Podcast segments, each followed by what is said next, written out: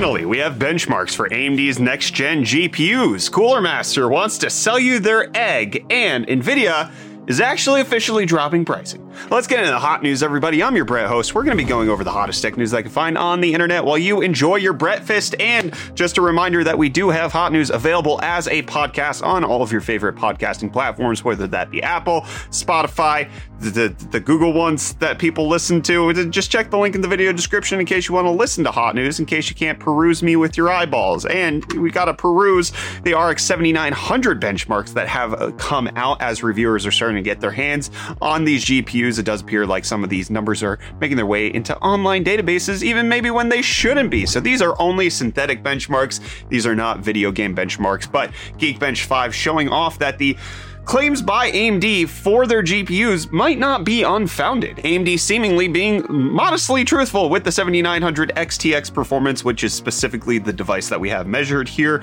on a Ryzen 7 7700X CPU. And what we can see is that the Vulkan score and the OpenCL score being compared to RTX 4080 and RTX 4090 puts it below the 4090, which AMD has constantly said that they are not competing with the 4090. If you want the fastest gaming GPU out on the market, it's going to be the 4090. But if you take a look at Vulkan performance, the 7900 XTX beats the 4080, and in OpenCL performance, it loses to the 4080, which makes a lot of sense because AMD has kind of been winning in video games, but not necessarily in raw compute power. So it losing in OpenCL does track. So it's 15% better than the 4080 in Vulkan. It's 14% worse than the 4080 in OpenCL. But the most important portion that you need to pay attention to is that it is 16% cheaper cheaper, which just obviously gives it a much better value. AMD has been punching above its weight class in video game performance versus its raw compute power. So take the OpenCL one with a grain of salt. Seeing the Vulkan benchmarks does align. It's a cheaper GPU that is beating the 4080, and that's, I think, exactly where AMD wants to come in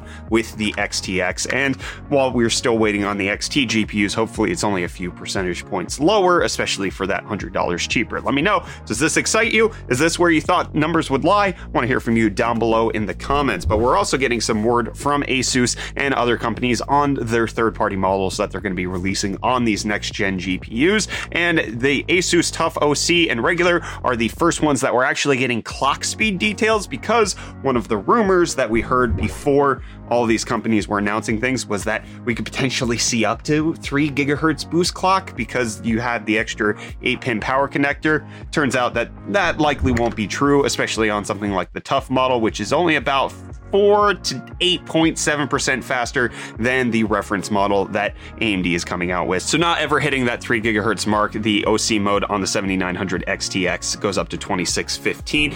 Maybe in overclocking, it remains to be seen. We're going to need to see all of these details in third party benchmarks in order for us to get a good idea of what's going on. And here's a good idea of what's going on in the crypto stonks setup. Bitcoin down 1% to be below $17,000 again, 16932. Ethereum down 2% to be at 1255 and Dogecoin down 3.05% to be at just north of 10 cents. And Reese is just south of me because he's in South Africa. Give us the UFD deals. Hey, welcome back to UFD Deals. We bring you the hottest tech deals out on the internet.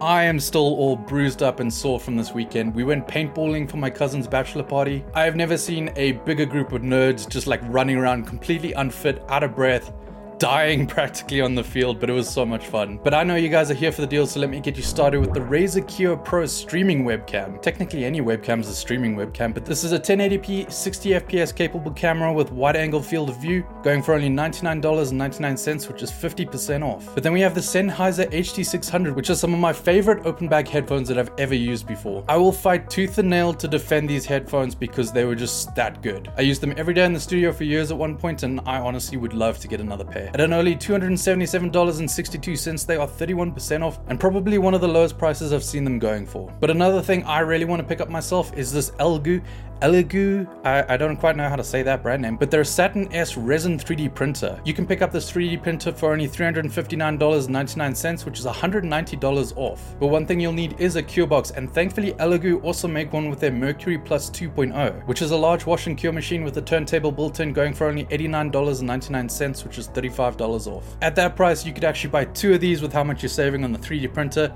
I don't know why you would do that, but you could. And speaking of things they did because they could, the Asus ROG Thor 850, which is their 850 watt fully modular 80 plus platinum power supply with a little OLED panel showing your exact power draw. I remember seeing this thing for the first time at Computex. They had like this whole display. It was totally over the top. Thankfully, power supplies don't age like other components, so we're still judging them based on efficiency. Unless someone tells me they're like replacing that whole efficiency scale, and then I'm gonna have to fight someone. But luckily, you can pick this up for $139.99, which is $110 off. But if that's a bit too out there for you, then maybe something that's even more out there, like the Superflower ARGB power supply. The 750 watt 80 plus gold power supply with addressable RGB on the freaking ports. It's it's cool. It's cool. I don't know what I don't know what else you want from me. It's really cool. It's only $99.99, which is $70 off, but you could have the most out there RGB PC you could imagine. And last but not least, we have the Lenovo Legion Slim 7, which has an AMD Ryzen 7 5800H, 16 gigs of DDR4 RAM, two 1TB NVMe SSDs, and a GeForce RTX 3060 Max Q. With all that driving a 15.6 inch Full HD 165Hz display, you can pick this up for only $1,199, which is $510 off. And don't forget, you can find the links to these and more in the video description. And with that, back to the rest of your hot news. Shoo, go, goodbye.